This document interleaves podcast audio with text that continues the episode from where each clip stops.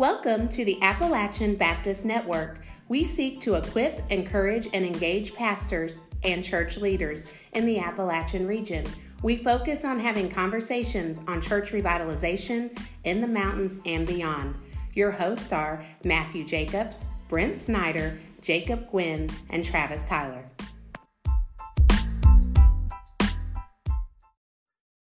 Welcome back to the Appalachian Baptist Network. And today I have a, a longtime friend on here. Uh, I think you even enjoy listening to our podcast here. Uh, our guest host here, who I may even have back for other episodes, uh, John Strickland. John, it's good to have you on here, brother. Very good to be here. Thank you. John, tell us about where you're serving currently and your current position. I am the worship pastor uh, at Tabernacle Baptist Church in New Bern, North Carolina, which is way on the coast, about as far east as you can go. Um, not too far from the Outer Banks, but a little bit further south. Uh, but anyway, we uh, we had Hurricane Florence. You might have seen New Bern in the news around the country because the president came here and everything. We got through Hurricane Florence a couple of years ago. But uh, I, I lead worship and lead the music ministry uh, and a couple other things with technology and media. Okay, so when we served together, we were in another state up in the wild uh, northern yonder, north of the Mason Dixon line in Indiana uh, you were a worship pastor there, and I was the senior pastor there. So we we have had a working relationship together in the past. We we had a I think we had a really good uh, staff unity when we worked together there. Wouldn't you agree with that? And, oh, uh, definitely. Yeah, we yeah we had good meetings and good even even good conflict, uh, working things out, and kind of shared the same values and convictions. That was always important. And today, the theme that we're going to, the, the topic we're going to deal with is going to be worship. Uh, but we're going to talk about worship in general, but we're also going to talk about worship specifically through music, since this is an area of expertise for you.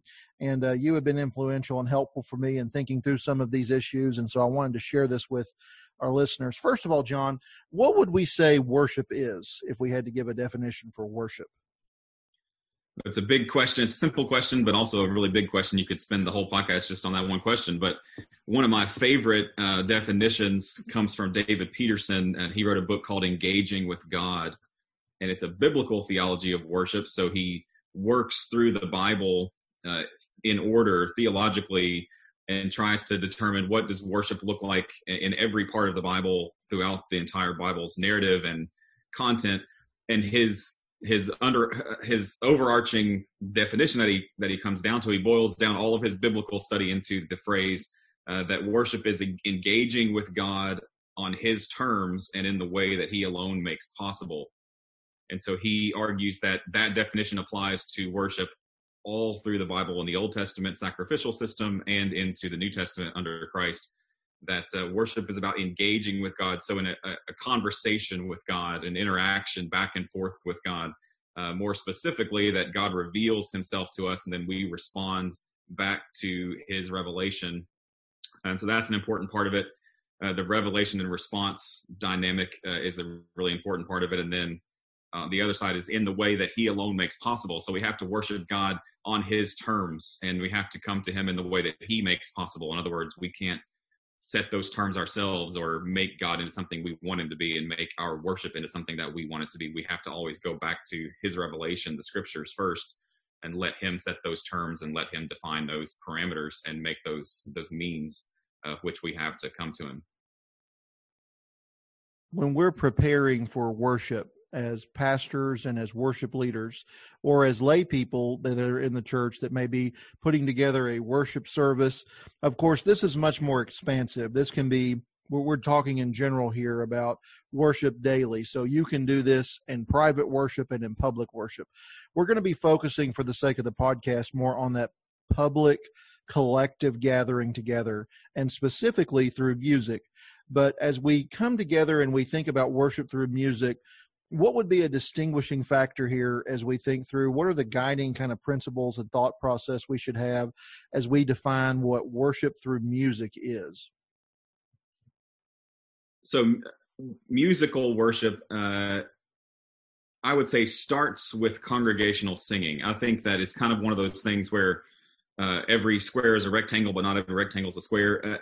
Uh, uh co- worship is nothing less than congregational singing it can be more than that, and there can be other. There can be instrumental music. There can be uh, a lot of people don't like the word performance, but I I'm okay with it to a degree. I mean, there can be performance music, special music. A lot of churches use the term special music to just mean you know music that's being sung or played for the congregation to listen to rather than participate in singing but I think that uh, you know the thing, the phrase that I have at Tabernacle in our core values for worship and our philosophy of worship is that congregational singing is the heart of worship music, and so I think any kind of thinking about music and worship that doesn't put congregational singing as the most important foundational piece of that uh, is missing the Bible's uh, emphasis uh, entirely because of uh, passages, especially like Colossians 3 and Ephesians 5, where we see congregational singing, you know, the phrase singing psalms, hymns, and spiritual songs is used in both of those passages. Uh, but they're ta- he's talking about congregational singing, singing of the church to one another um, as an extension of the ministry of teaching. Mm. And so the the the essence of congregational singing is not necessarily emotive to express our emotions about God or express our feelings to God. That's that can be part of it. We see that obviously in the Psalms, but I think equally in the Psalms, and then reiterated in the New Testament, we see that the singing is is uh, didactic or it's teaching in nature, so that we're supposed to let the word of Christ dwell in us richly. That's what the first part of Colossians three sixteen says. Let the word of Christ dwell in you richly. And then the, uh, the rest of that verse answers the question how by singing psalms and hymns and spiritual songs. So the singing is reinforcing the word in our hearts and our minds. And of course, God in his wisdom has created music to be a mechanism that can help impress the meaning of the scripture and the power of the scripture in our minds and hearts in a unique way that only music can do. So that's the importance of musical worship. Uh, not that it's an in of itself, but that it's a it's a it's a tool. It's a it's an instrument for uh, the word dwelling in us richly.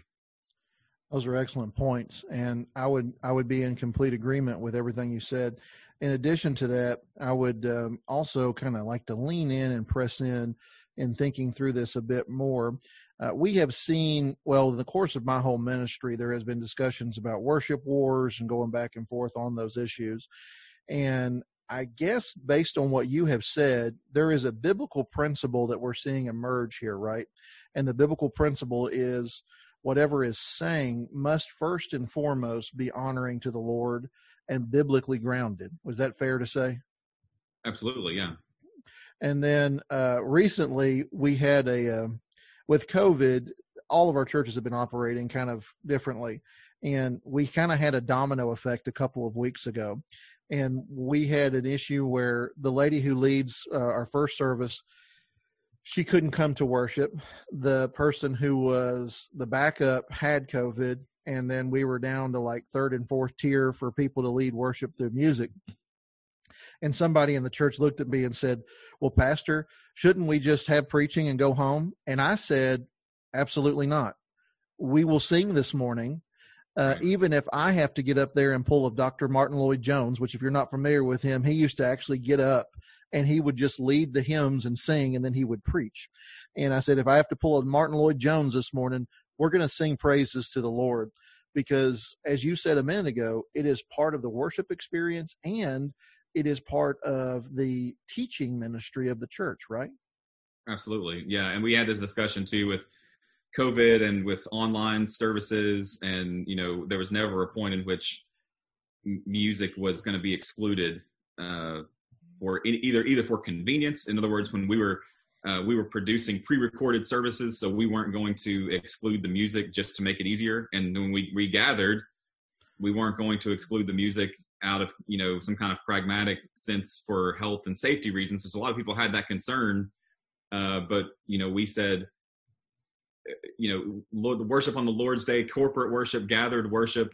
This this singing of the people is an is an essential part of that and uh, it can't be replaced by only having people sing from the stage. It can't be replaced uh, by only having instrumental music, etc. Um, and so I totally agree with you. And a similar conversation, I had I got the flu a couple of years ago, and and and couldn't make it to church on Sunday morning, and had the same conversation with my pastor, trying to reach people to replace me at the last minute. And he said, "Well, if we can't get anybody, then I guess I'll just have to stand up and lead the hymns because you know again, it's the same sentiment. You know, we're not going to cut this out. Uh, so either you know, the, one way or the other, the church is going to sing, uh, and I'm sure it would have. I'm sure it would have been fine.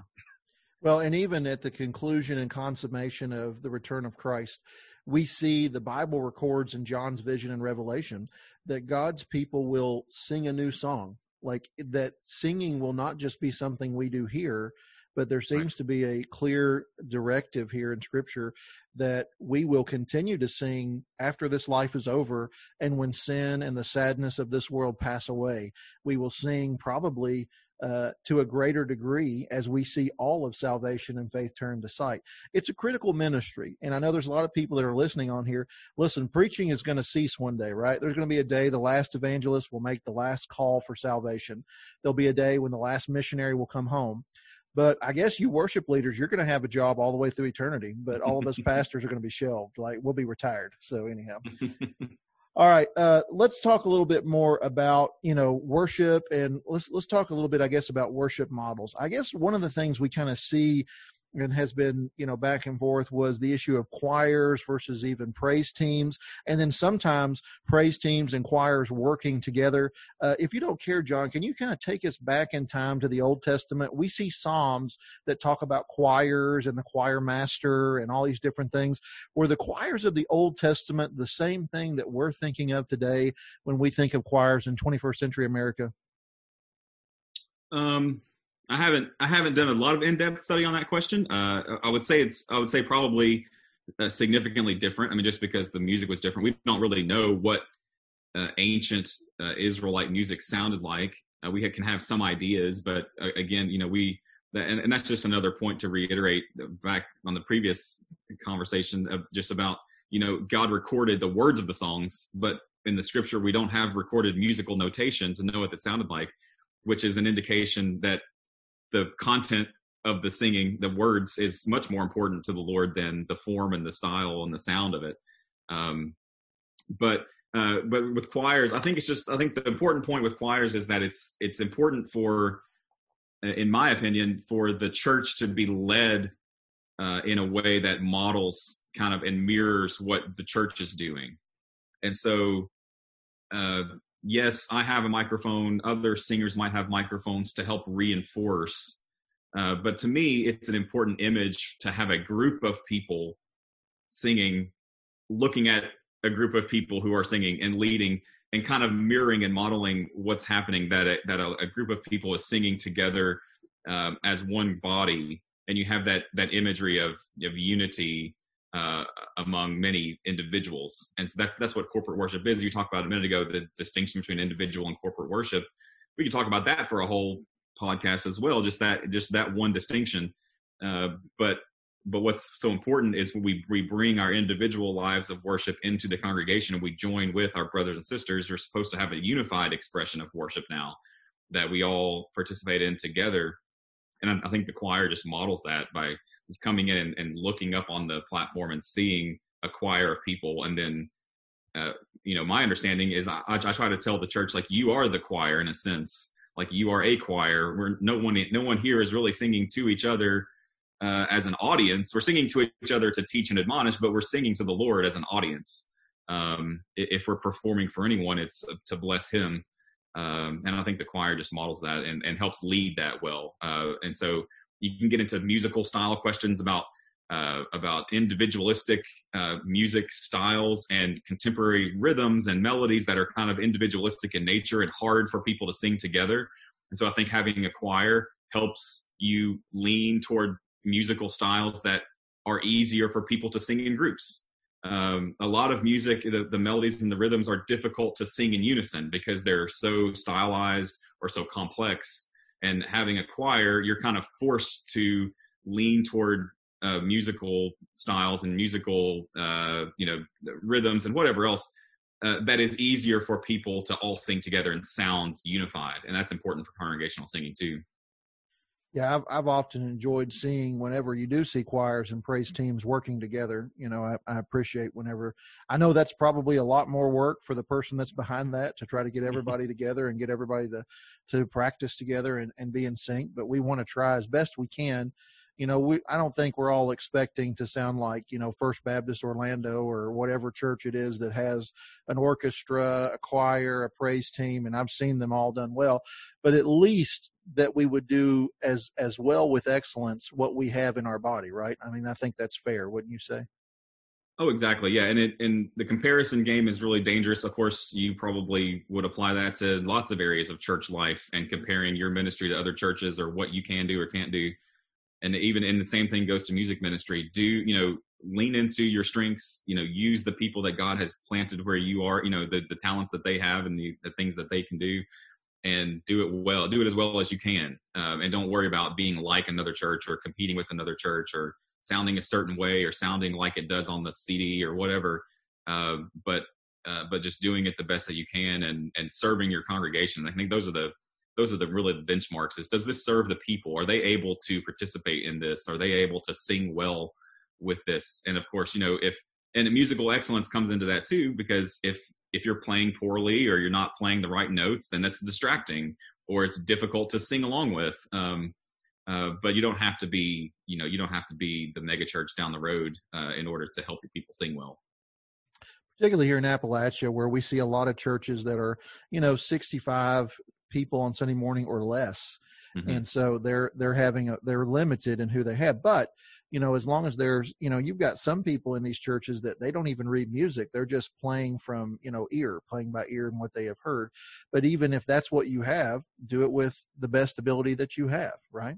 right. I remember in my first church, this is going to date me a little bit. Do you remember MIDI machines, John? Mm-hmm from back in I've actually got an old one. The church was getting rid of it. I was like, nah, I'm gonna take that because I might then you never know. You know what I mean? There might be a time I need a MIDI machine. I'm gonna put it in my antique collection, you know what I mean? But uh, MIDI machines, for those of you who are not familiar, what were they? Were they three and a half floppies that you popped in and then it played the music on them, right? Is that the best way to describe them?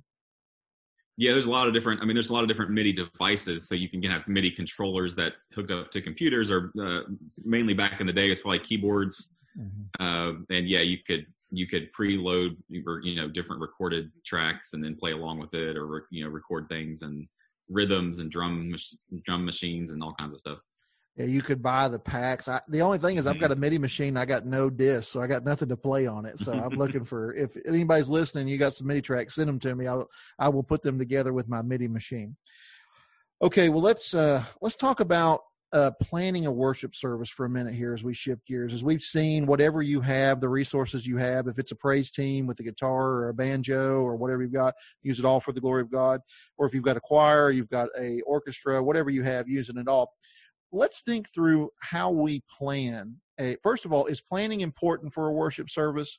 And if so, how do we go about thinking through how to plan worship through singing on Sunday mornings or Sunday nights? Well, uh, obviously, planning is important. I would say just as important as the preacher preparing a sermon.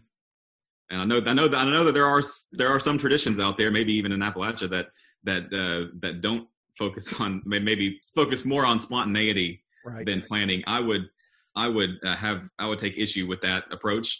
I think right. that planning and preparation is very important uh, for preaching as as well as music. Um, and uh, it's simply because uh, the good well the good news is that the bible doesn't give us a, a prescribed order of worship right? There's not anywhere in the bible that says you must sing a song first and then have a scripture reading and then have a sermon and then sing another song. That's not what you know we don't have that anywhere that that tells us exactly how to do this.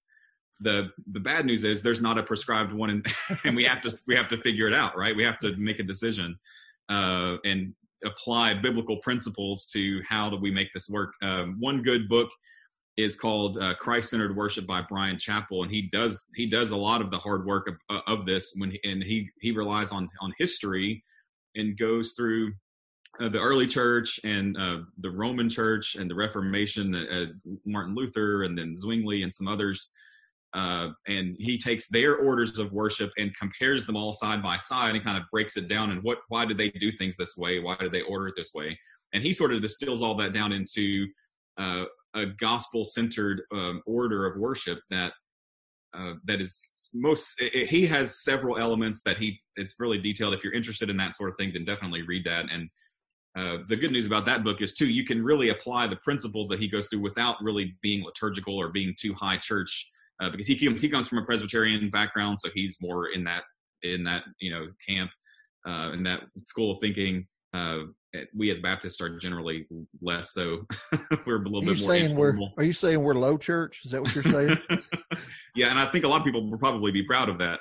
Um, yeah, but uh, but the gist of it is worship is uh, the order of our worship just tells the story of the gospel, and so we have to start somewhere. Well, we start with God because that's where worship starts at the beginning. I was talking mm-hmm. about revelation and response. We don't have the idea to worship God left to ourselves. Uh, you know, we're enemies of God. We hate God. Uh, but for Christ and the intervention of grace and the gospel. And so God reveals himself to us first. And so that's where we start. We start with a call to worship or some kind of uh, acknowledgement of who God is, what God has done for us. And then we respond to that in adoration. Uh, and so we start with God and then we move to man and so, in light of who God is, then we have to recognize the, who we are, and so we acknowledge our sin. So most uh, most throughout all of church history, there's been a distinctive uh, element in worship of confession of sin and assurance of forgiveness, so that we recognize uh, every single week, you know, what what that relationship with God is and how it's been reconciled through Christ. So God, man, Christ, we obviously in assurance of pardon, we look to the cross, we look to Christ, we know uh, that that is the only way that we have access to God and we have fellowship with God through Christ and what Christ did for us, acknowledge his sacrifice, uh, and then our response. And so we have some acknowledgement of, uh, again, what is our responsibility? And, and, then we, you know, as part of that, we have instruction from the word, uh, where as, as believers, we acknowledge God is holy. We are not, we are sinners. Um, Christ has saved us. And so now as, as as forgiven uh, believers and children of God, we want to be obedient. So we open up the Bible, and that's the central act of our worship is hearing the word taught and preached, so that we might be more faithful, more obedient. And then, of course, we respond to that uh, with a commitment, uh, and then leave with a charge, you know, with a charge to go out and to uh, be a witness and to be obedient, to be more faithful. And then, of course, we come back every week. And because we are so fallen and so sinful and so prone to wander you know as the hymn says we have to come back every week and we go through that same rhythm every single week to just remind us and reorient us week after week after week uh, to keep us centered on the gospel. Yeah i agree completely. You know it's funny i was i was teaching through this this this model and this is something that we try to do at our church i've sat down with the worship leader and say let's try to let's try to orient the service around the gospel. I, I don't know if our people realize that's kind of the way we do it but that is the way we do it you know what i mean? And i remember before i did it i, I spoke to the church one sunday night about it. And a lady came up to me afterwards and i had made him a handout where i had laid out everything and laid out the gospel and done it all. And uh, she said I, I don't know why you're doing this. This is terrible. This is the worst. You're you're putting restraints on the movement of the Holy Spirit trying to do this. And and uh, she said, I'm I'm leaving the church. And she left the church over it. You know what I mean? And uh, wow. to which to which my point was, I guess if that's what's going to cause you to leave, that we're trying to be more gospel centered in how we worship the church, then you probably need to leave, right? Because mm-hmm. I hmm. mean that sounds awful harsh, but uh, at the end of the day the gospel is going to be central the word of god's going to be central and we're not going to get you know pentecostal crazy with mm-hmm. some different uh, venue venues that are uh, perhaps not biblically allowed or regulated or, or an example in in the word of god. And so you know pastor don't be surprised if you're trying to be biblically faithful and gospel centered if you don't get a little pushback. Would you say that's fair john Absolutely, and I, but and I think the the beauty of this approach too is, um, you know, the you know the the average person in the pew doesn't really even need to be you know keenly aware of what's happening uh, to be impacted positively by it. I mean, uh, worship. Uh, uh, other people have written on this. You know, the the worship shapes our people's thinking, and it shapes their like not just the preaching. That obviously is a strong influence. The direct teaching, but the way that we worship shapes people's understandings about God and about the gospel. And that's why it's important that we're talking about this planning and shaping the service because it shapes the people. And even if they're not aware of what's going on, it, but but we put them into this rhythm of God, man, Christ response of the gospel of adoration, confession, assurance, thanksgiving, uh, you know, petition and intercession, instruction, and charge and blessing, and uh, we put them into that rhythm week after week. Um, you know it'll shape it'll shape them even unconsciously. But then what's what's awesome is if you if they do understand it and you teach them specifically what's going on then it'll just be richer. Um you know when they see what's what's happening and and they understand it more then it'll just be richer and more meaningful. Um uh, but yeah when yeah it, it, anytime anytime you're making a change that is for the that is for more faithfulness and more biblical biblical faithfulness you know more biblical obedience and people resist that um stay the course. yeah. You know, I like what one pastor told me recently. He serves a church here in the area and he's been at his church for 30 years. And uh, he said, you know, if, if somebody can be uh, pulled from our congregation to another one, they can be kind of picked off like that. They probably need to leave anyway. And mm-hmm. uh, you know, I thought, well, that's that's mm-hmm. coming from somebody who's been faithful for a lot of years, and, and if that bothers them that we can't be gospel centered in our worship, like that's an issue, because um, I think what we see sometimes here in Appalachia is a reaction against planning and a reaction against trying to be intentional in structuring those things. That it, mm. it, you know, the the objection is you're making it dry, you're making it the doldrums by doing that. I would totally push back against that and say, no, no, no, no. What we're doing is one of the most critical activities of the church all week, and we need to do it with excellence in planning. We see that God models planning, right? This salvation, you know, it didn't just happen, right? We didn't have the fall of man and then the Trinity have an emergency meeting session. What are we going to do and how are we going to respond? There was always a plan of God in salvation. And so we see God modeling planning and we see him being a good steward of planning. And so I think that is something that we should do in our body as well. So. Right. And one, you know, and there's even like simple ways. You don't even have to like overhaul your entire order of worship. And I wouldn't recommend that uh, because again, like your order of worship is the way that your people are used to engaging with God, whether it's, whether it's really strong or whether it needs improvement, it, it's still their known, familiar way of how they engage with God, and so you shouldn't just go ripping it apart, you know, willy nilly. Um, but there's but little things that you can do, like if you know if your t- if your if your service typically starts with "Hey y'all, like good morning, how's everybody feeling today?" Then you know maybe start with the call to worship instead. Start with the scripture reading, right. uh, and just just just do that one that one small thing, and and open the Bible and say we're going to hear from God first, and then we're going to do what we do in response to that and that'll even one little thing like that will start to change the tone and change the expectation slowly. All right. Okay great. Well i'm gonna have a i'm gonna have to land the plane here on this. I think i could go another uh, uh, hour on these discussions but we're gonna have to just do this quickly here. I'm gonna give you the twinkling of the eye round like i do many of our guests when they come on here. Are you ready brother? Let's go. All right twinkling of the eye round first question is this. What pastor has been a major influence on you and your ministry I have to say Bob Kauflin, and so he's not like a lead pastor or a senior pastor or really a preacher. He ha- he does preach, but uh, he's the um, director of Sovereign Grace Music and one of the pastors of Sovereign Grace Church in Louisville. Uh, but just his thinking on worship and his his both theological and practical instruction on how to how to do worship and how to lead worship has just been really formative for me. Without that influence, I wouldn't know a lot of what I know and do a lot of things that I do. Good. Now I know that you primarily do worship through music, but you also preach as well. You're a good preacher. If you could preach in any pulpit in the world, what would it be, or where would it be? Oh, that's a tough one. Um, I don't know. Maybe, you know, maybe in, maybe in England and uh, and Metropolitan Tabernacle. Oh man, that's mine. Stand it's probably a lot. It's probably a pretty popular choice. It's kind of a cop out, but uh, but no, I mean, I think it's just I think it's a unique building and just a unique yeah. historical place, and just just the just the environment and the historical significance of Spurgeon. You know, would be a, a neat thing to do there or I would love to to go and preach where Paul preached at Mars Hill if we could find it. You probably would have to dig it up by now, you know what I mean? So just to say I stood where Paul stood for Mars Hill.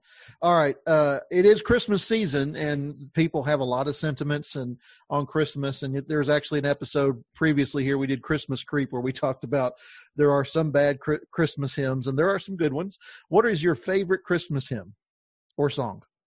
Uh, it has to be "Hark the Herald Angels Sing" Isaac Watts, just because it just his master of lang- mastery of la- language and the way that he packs in so much biblical allusions and and imagery and truth uh, into just really concise, profound ways. So yeah, Hark the Herald Angels. I could sing that every week, even even when it's not Christmas.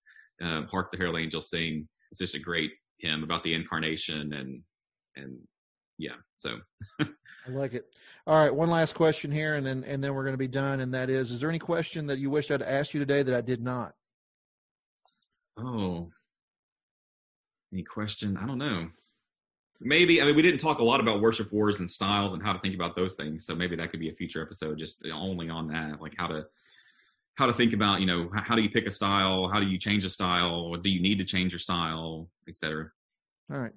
That sounds good. You know, I'll I'll share this one thought with you as a I guess we'll we'll have to have you back then when we'll we'll do that episode. And I may get more of our hosts to be in on that one too. We may have several that do that one. That'd be but good. Uh, I've always thought about church music as like in terms of food because I'm fat and I enjoy food a lot.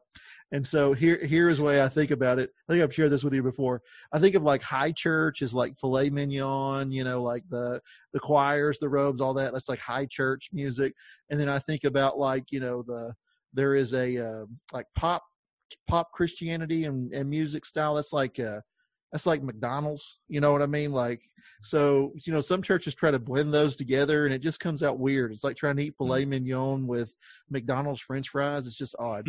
and then the third category is something I would call almost like folk or homegrown music, which is Mhm. going to be like, you know, your banjos, your guitars, a lot of what you'll see here in Appalachia. And that's kind of like uh, chicken casserole, right? It's just good, hearty. Everybody likes it. You don't really find it in restaurants that often. It's not prepackaged. My mom's got to make that and put that together, you know. And so sometimes when churches try to blend those three things together, it it, it, it makes an odd sort of worship, uh, and just like it would make kind of an odd sort of meal. That's probably a silly way to think about it, but I personally enjoy it either to be high, either or you know pop or folk, and just kind of be that category. Just like I'd rather not mix those meals up personally. But anyway, we'll have another episode where we talk about that, right? So. Sure.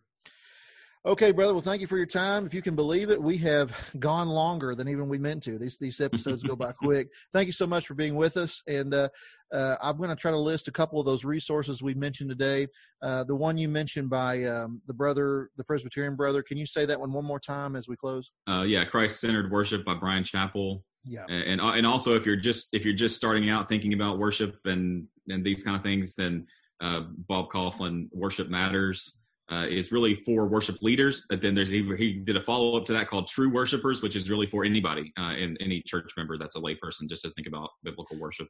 So that might be something if you're working on a discipleship plan, you may want to integrate with one on one or one on a small group for discipleship to get them thinking about worship, right? So oh that'd be great. Yeah and true worshipers has a free uh, small group guide that you can get from crossway's website um, uh, to go along with that. So you get where you have a small group thing built in right to it just have to buy the books And I think didn't Piper also put together a study on was it gravity and gladness that's very Mhm. helpful as well. Would you recommend that one too? That's a good one. Yeah, I started going through that in my previous church. I didn't get through it all, but we started to go through some of that, um, and it's it's really good. It's really in depth, but really well, really well done. That would probably be something good if you're a choir leader to take your choir through together, right? Because they Mhm. it's funny, the choir ends up kind of being um they have a community that they build. I've noticed in every church, you know, we're part of the choir. When a choir member's sick or a choir member dies, they all kind of come together. How much better would it be for them to not only sing together, but to work through a truth like that together and study? You know what I mean? So Absolutely, yeah, and then be and then to be the advocates and the teachers, you know, to let that to let those understandings then you know flow out into the congregation from from their leadership, uh, you know, outside of Sunday morning. Right. I agree. Well, thank you again so much, brother, and thank you for joining us here at the Appalachian Baptist Network. Tune in next Thursday for another episode. You have been listening to the Appalachian Baptist Network. Thanks for joining us. If you have a question or comment for our host, please send an email to Appalachian Baptist Network at gmail.com or send us a voice message on our Anchor website page at anchor.fm slash Appalachian dash Baptist dash Network. Join us again next Monday.